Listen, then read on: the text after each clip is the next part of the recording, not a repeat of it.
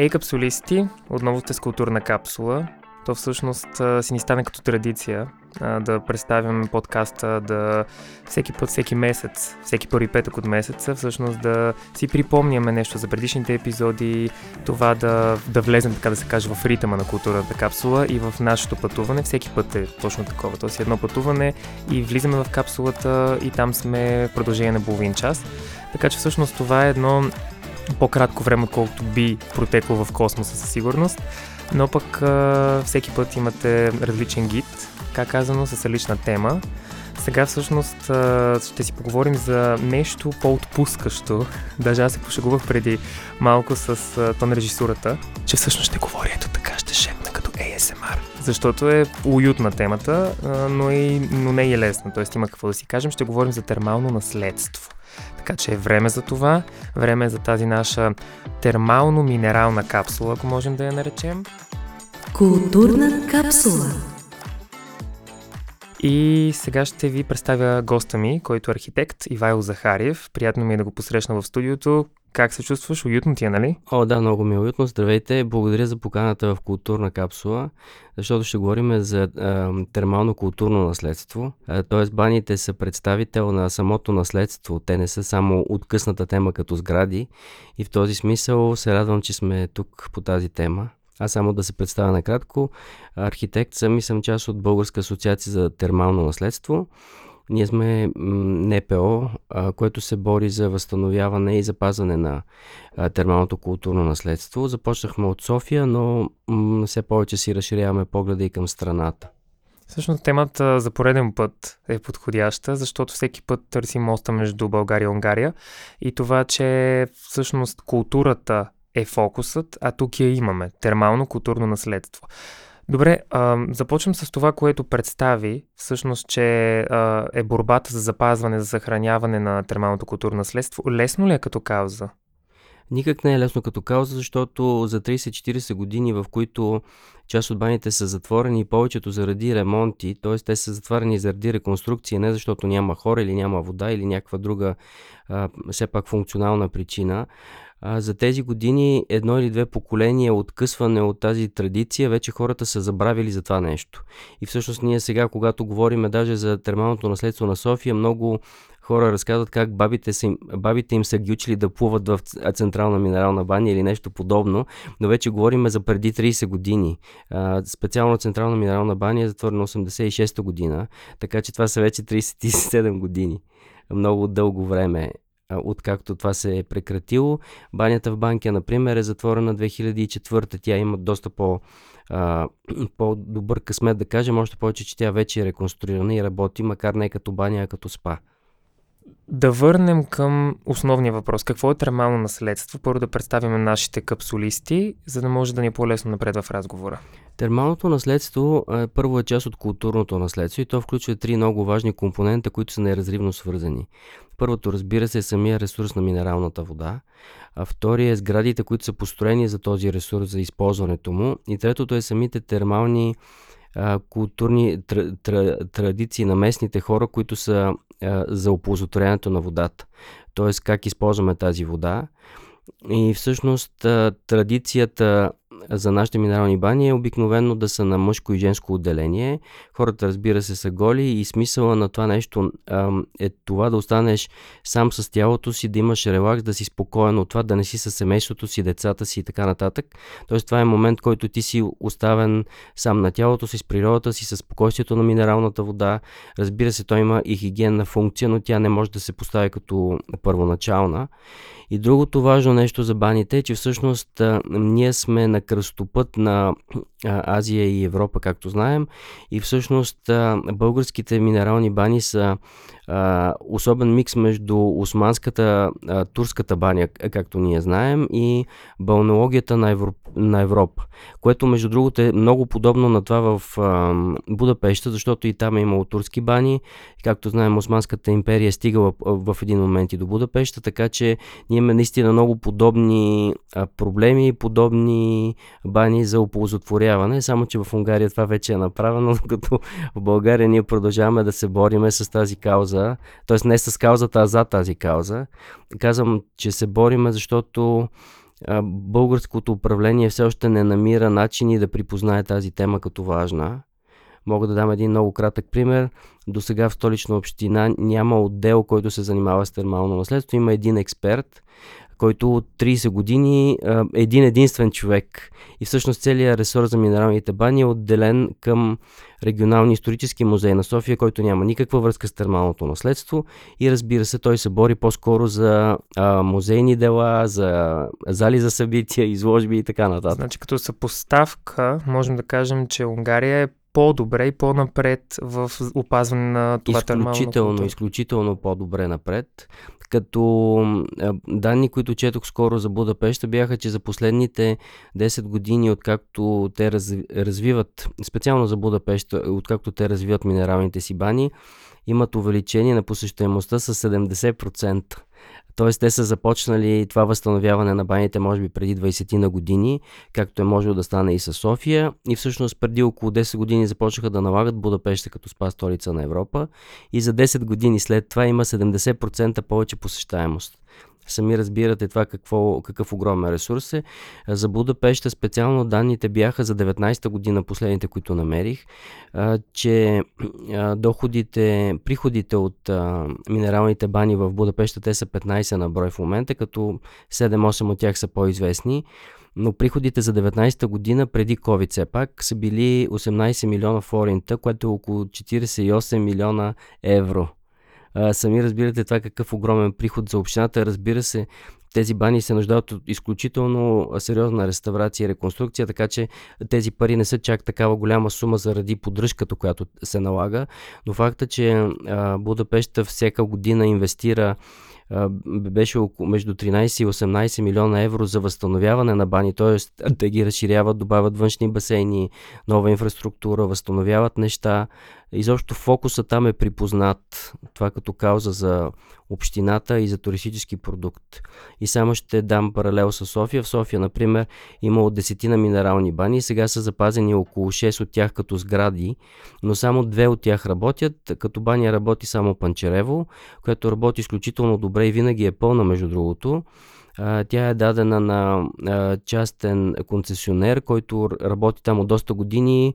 Може би знаете, че те направиха и два съседни басейна, един Infinity басейн, който е с малко по-висок вход и малко по-високо ниво на обслужване и съседния басейн Корали, който също се използва за посетители и другото, другата баня, която се използва е банята в Банкия, която е прекрасно реконструирана с прекрасни детайли, плочки, месингови парапети. Тя изобщо е от началото на миналия век на немски архитекти е изключително красива. Тя си е дворец на водата, както ние ги наричаме, но тя не работи като баня, работи като спа комплекс, както казах по-рано, работи частично и за жалост не се менажира достатъчно добре, т.е. тя не е припозната все още като туристическа дестинация, но надяваме се това да се случва. Тук е хубаво да отразим още една разлика между баня, между минерална баня и между такъв тип комплекс и между спа център. Защото те, нали, възможно да става объркване, защото се вижда, че в спа центровете примерно също има досег до минерална вода, но разликата е, че спа центровете са към частният сектор. Точно така, като не е задължително. А, например, има чудесен спа център, който е към общината в парк Възраждане, който mm-hmm. се менажира между другото много добре от самата община, от а, тяхната дъщерна фирма, предполагам, че така се казва Софийски имоти.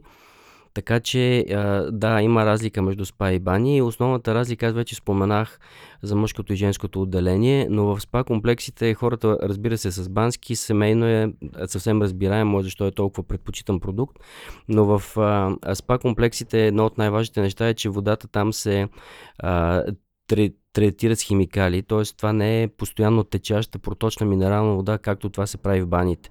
Така че хигиената е категорично на много по-високо ниво, като, като състав на минерална вода и като чистота на а, самата вода. И разбира се, това, че това е една традиционна атмосфера, запазена в баните, която е съвсем различна от спа комплексите с рол, ролби, детски забавления и така нататък. Знаете, че фокус е съвсем различен. И често пъти спато, спатата са в хотели частни и се налагат и нощувки, разбира се, докато една баня, особено в центъра на София, представете си, или в която и да е част, може да е една прекрасно а, място за релакс вечерно време, вместо да ходим на бар, да ходим на баня с приятели. Ако щете да пиеме бира, в Будапеща има и нощни партита, всяка седмица има в най-голямата им баня Сечени, така че и това също е възможно. В България няма да ни чуди това, че всъщност си имаме културно наследство, термално, минерални бани, О, да. имаме на юг, на север, но каква е причината това да, как да кажа, да се ам, слага на по-заден план като ангажимент. Това, че няма експерти, че всъщност а, нали, грижата за това да се опазва и това да се реконструира да се задвижат по-бързо процесите.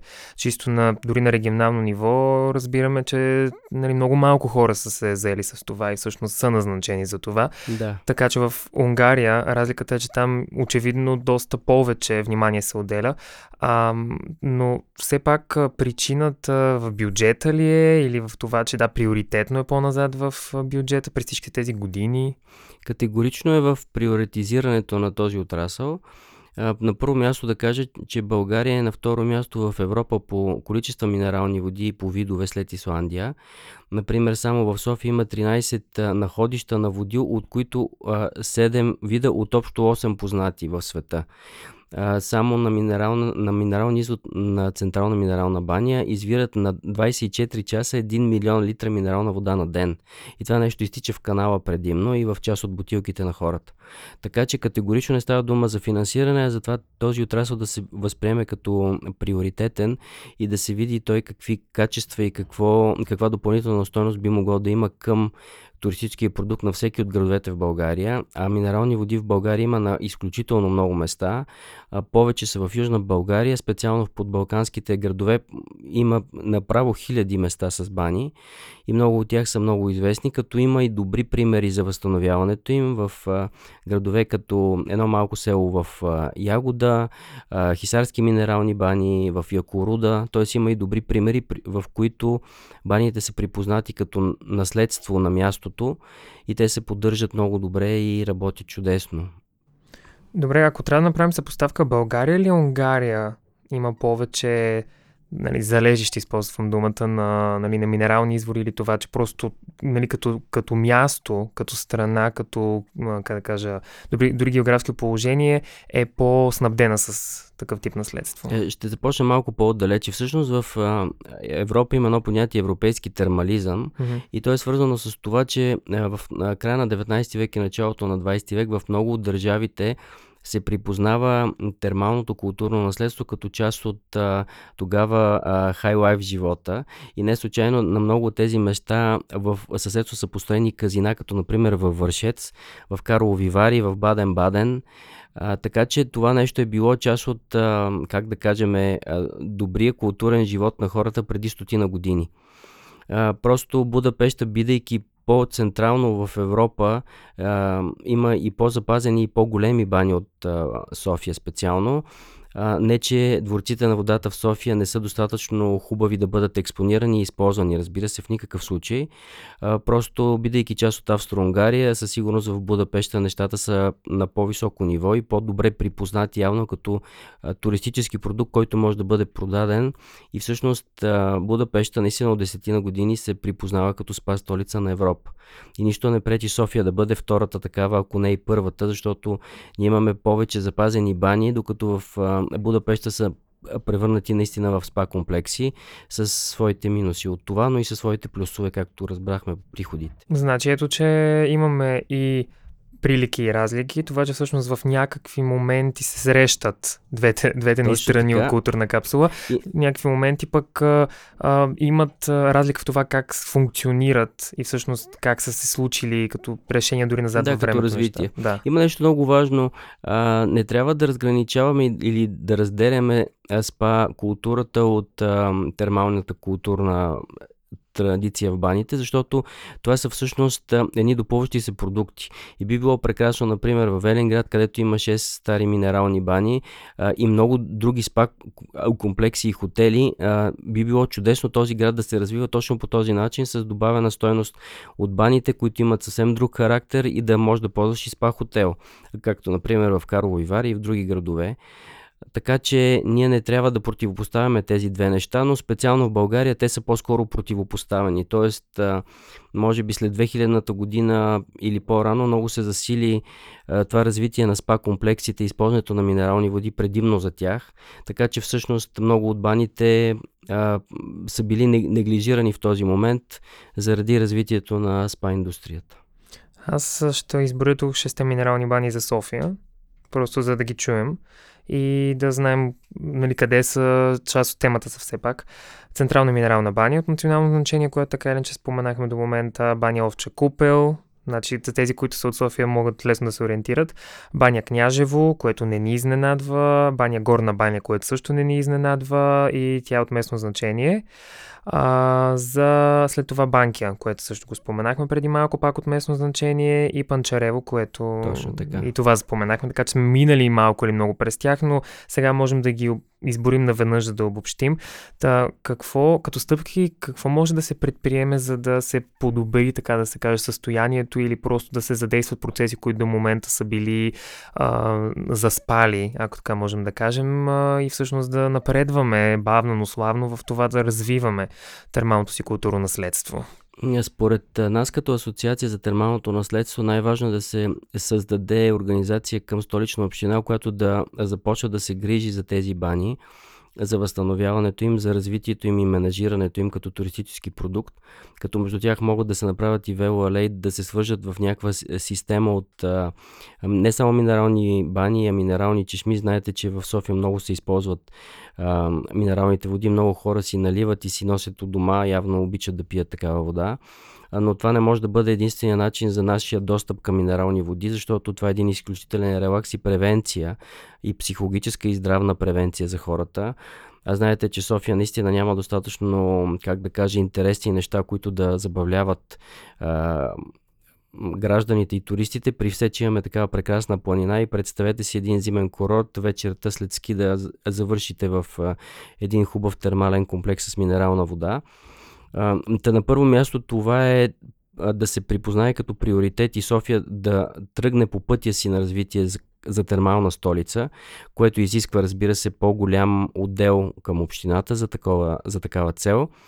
Другото нещо е всяка отделна баня да се разработва със собствен модел защото до сегашния модел, който и за централна минерална баня и за овче купел се прави и се разработва подобен модел дори за горна баня, е за сгради хибриди, т.е. сграда, в която има, например, централна минерална баня, съдържа а, регионални исторически музей на София в част от крилата си и в друга част от крилата, които, за съжаление, 37 години са празни, да бъде спа комплекс. В Овче Купел пък имаме Център за върхови постижения, който се финансира по европейска програма и частично също да бъде термален център. И сами разбирате, че тези хибриди не работят, още повече, че в София има доста такива примери. За, например, в Двореца имаме етнографски музей и част от националната ни галерия. Пак е хибридна сграда, тя не стига и за двата музея, и за колекциите им, и те започват да се изнасят в отделни сгради.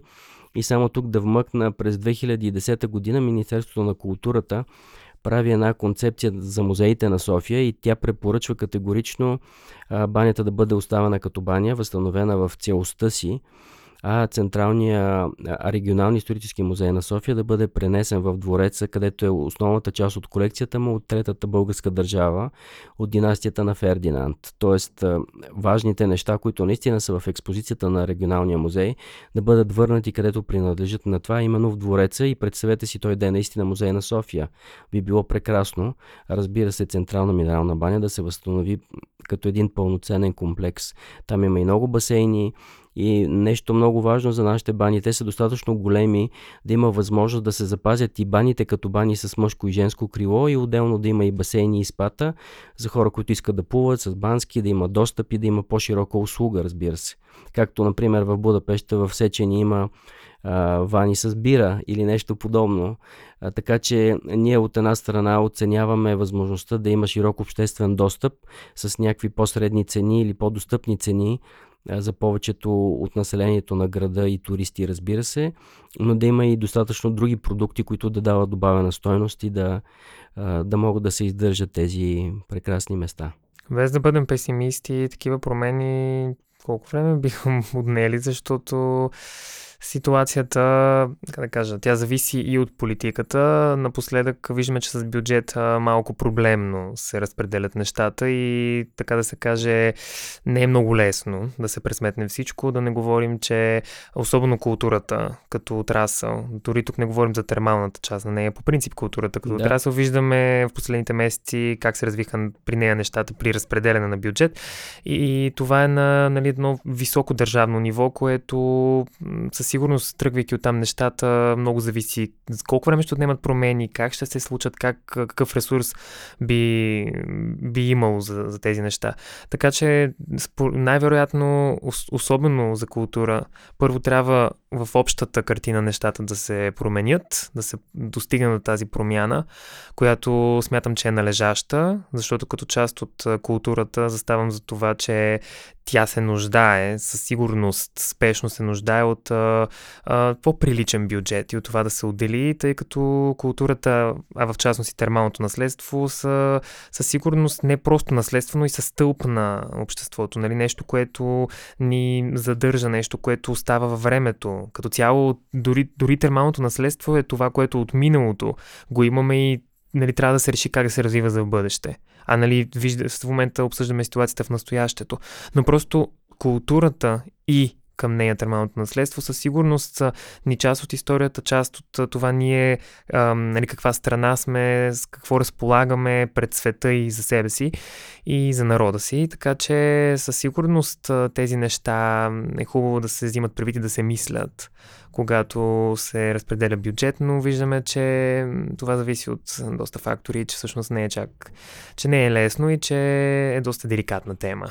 А, така е, но трябва да си има преди две неща. Едното нещо, че а, културният бюджет, който в момента визирате, той е свързан с националното ниво и той включва много компоненти на културата, докато, а, например, на регионално ниво за София или за отделен град, това е от бюджета на общината, така че много зависи как се разпределя той и специално градове като София, където бюджетът е най-голям за страната, съвсем очаквано е, че могат да се отделят отделни средства ежегодно за възстановяване на, на една баня годишно. Това е съвсем нормално, защото тук, тук става дума за суми между 7 и 10 милиона лева на, на баня, което разбира се от една страна е голямо, но от друга страна чуваме и какви са приходите в Будапешта. Т.е. ако тези центрове наистина се менажират добре, те биха могли да имат една добра възвръщаемост, нали? не за къс период явно за по-дълъг. И другото нещо, че баните, освен културно наследство, те имат и много добавена стоеност и като здравни ползи и биха могли да имат економически ползи. Разбира се, те работят и за инфраструктурата около тях, като достъп, като паркова среда, като много други неща. Така че те не са как да кажа, един отделен културен продукт, както например театър или изложба или нещо подобно, за които задължително трябва да има финансиране, защото те няма как да се самоиздържат. Да, аз направих съпоставка, т.е. принципа е тук изведен, че разпределенето на бюджета от национално ниво, съответно, нали, принципа му по който се а, приоритизират нещата, със сигурност би имало отражение върху по-малките вече а, нали, разпределяния, т.е. вече и по общини, по това а, къде има необходимост, къде има съответно, ето къде има повече минерални бани, къде се да. налага това вече да се преизчисли и преразпредели в бюджета на съответното място и на общината, но просто принципа по който а, да се взима предвид и да се, ам, да се да се сещаме за всичко, което нали, притежаваме и за което трябва да се погрижим. Защото всъщност точно грижата е нещо, което със сигурност е необходимо. И когато говорим и за термална Да, като говорим за тези неща в национално ниво, миналата година в Народното събрание имаше такава кръгла маса, която оцени и на национално ниво смисъла на термалните води. И в този смисъл там също е необходимо на това ниво да се направи организация, която да се грижи за термалното наследство в цялата страна. И разбира се, ако може да припознаеме това като приоритет за цялата държава, би било чудесно. Опитваме се на регионално ниво да работим, защото ние като гражданска организация, каквато започнахме и сега като асоциация, която е на ЕПО, работим от 4-5 години и резултатите са много трудни и бавни, но все пак темата много се промени от това дали да ползваме минералните бани, как да ги възстановим. Mm-hmm. Така че за този период не сме загубили време. Мисля, че много се добави към разбирането за термалното културно наследство и се надявам следващите години с едно по-добро управление това да е да, да не чакаме десетки години, за да го видиме на живо. Да, ключът е в това да се действа, т.е. да се правят непрекъснато стъпки и усилия в посока нещо да се промени, защото със сигурност, ако сме на, нали, на идеята да се изчака, ясно е, че това няма да сработи. Със сигурност, ето, стъпка по стъпка се а, добавят някакви промени, случва се, организира се по някакъв начин, а, нали, покрай темата се организират, а, а, нали, има инициативност и по някакъв начин това действа. Така че със сигурност а, и за този културен отрасъл, какъвто е термалното наследство, а, има м, направени такива стъпки и е важно да се знае, че те трябва да продължат, за да може това нещо да се развива само по себе си, иначе просто ще се стои на едно място или ще запада. Точно така и тук е много важно гражданското участие, защото явно общината, не можейки да управлява всички ресурси едновременно или неразбирането им как да ги управлява, се налага а, точно гражданското участие, като това да припознаваме проблемите и нуждите, които имаме във всеки от градовете ни или във всяка област, която има нужда. А, така че аз обръщам внимание върху това, че ние сме гражданска организация, която със собствени сили и с съвсем а, доброволен труд а, даваме за тази кауза. И смятам, че гражданската инициатива точно в тези неща, които общината не може да припознае като приоритети, е много важно, нашето участие. Еми, със сигурност. Аз абсолютно вярвам, че гражданския глас е нещо, което би предизвикало промяна и със сигурност би подействал дори в, в най-голям мащаб, тъй като когато, когато има нужда от промяна, за каквото и да е, и когато нали, фактически народа е запознат точно какво иска да се промени, в каква посока, надавайки глас, това е нещо, което може да, да, смен, да, да смени картите, дори малко и да се предизвика промяна. Да, сега прераздаваме картите, така че надявам се да има шанс за културното термално наследство да се развие в, правилен, в правилна посока.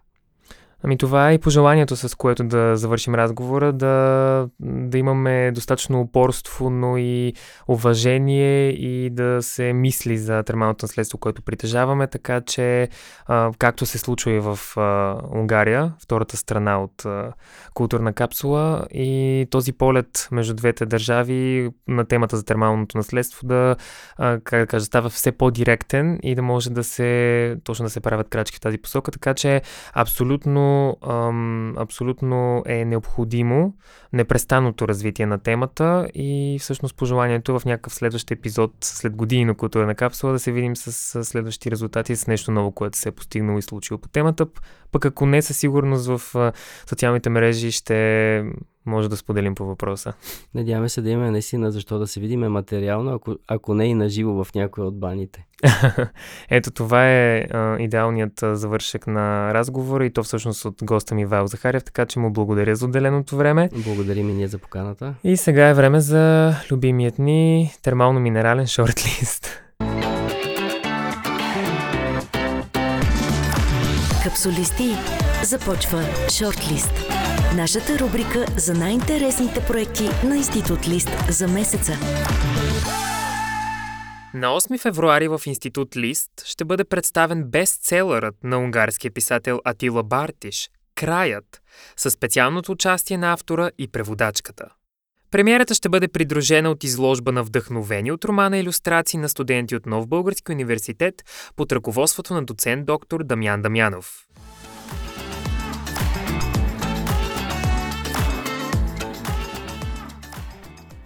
Очаквайте в последната седмица на февруари прожекция в Институт Лист на най-добрите унгарски филми от 19-ти Международен фестивал на късометражното кино в Будапешта Бушо.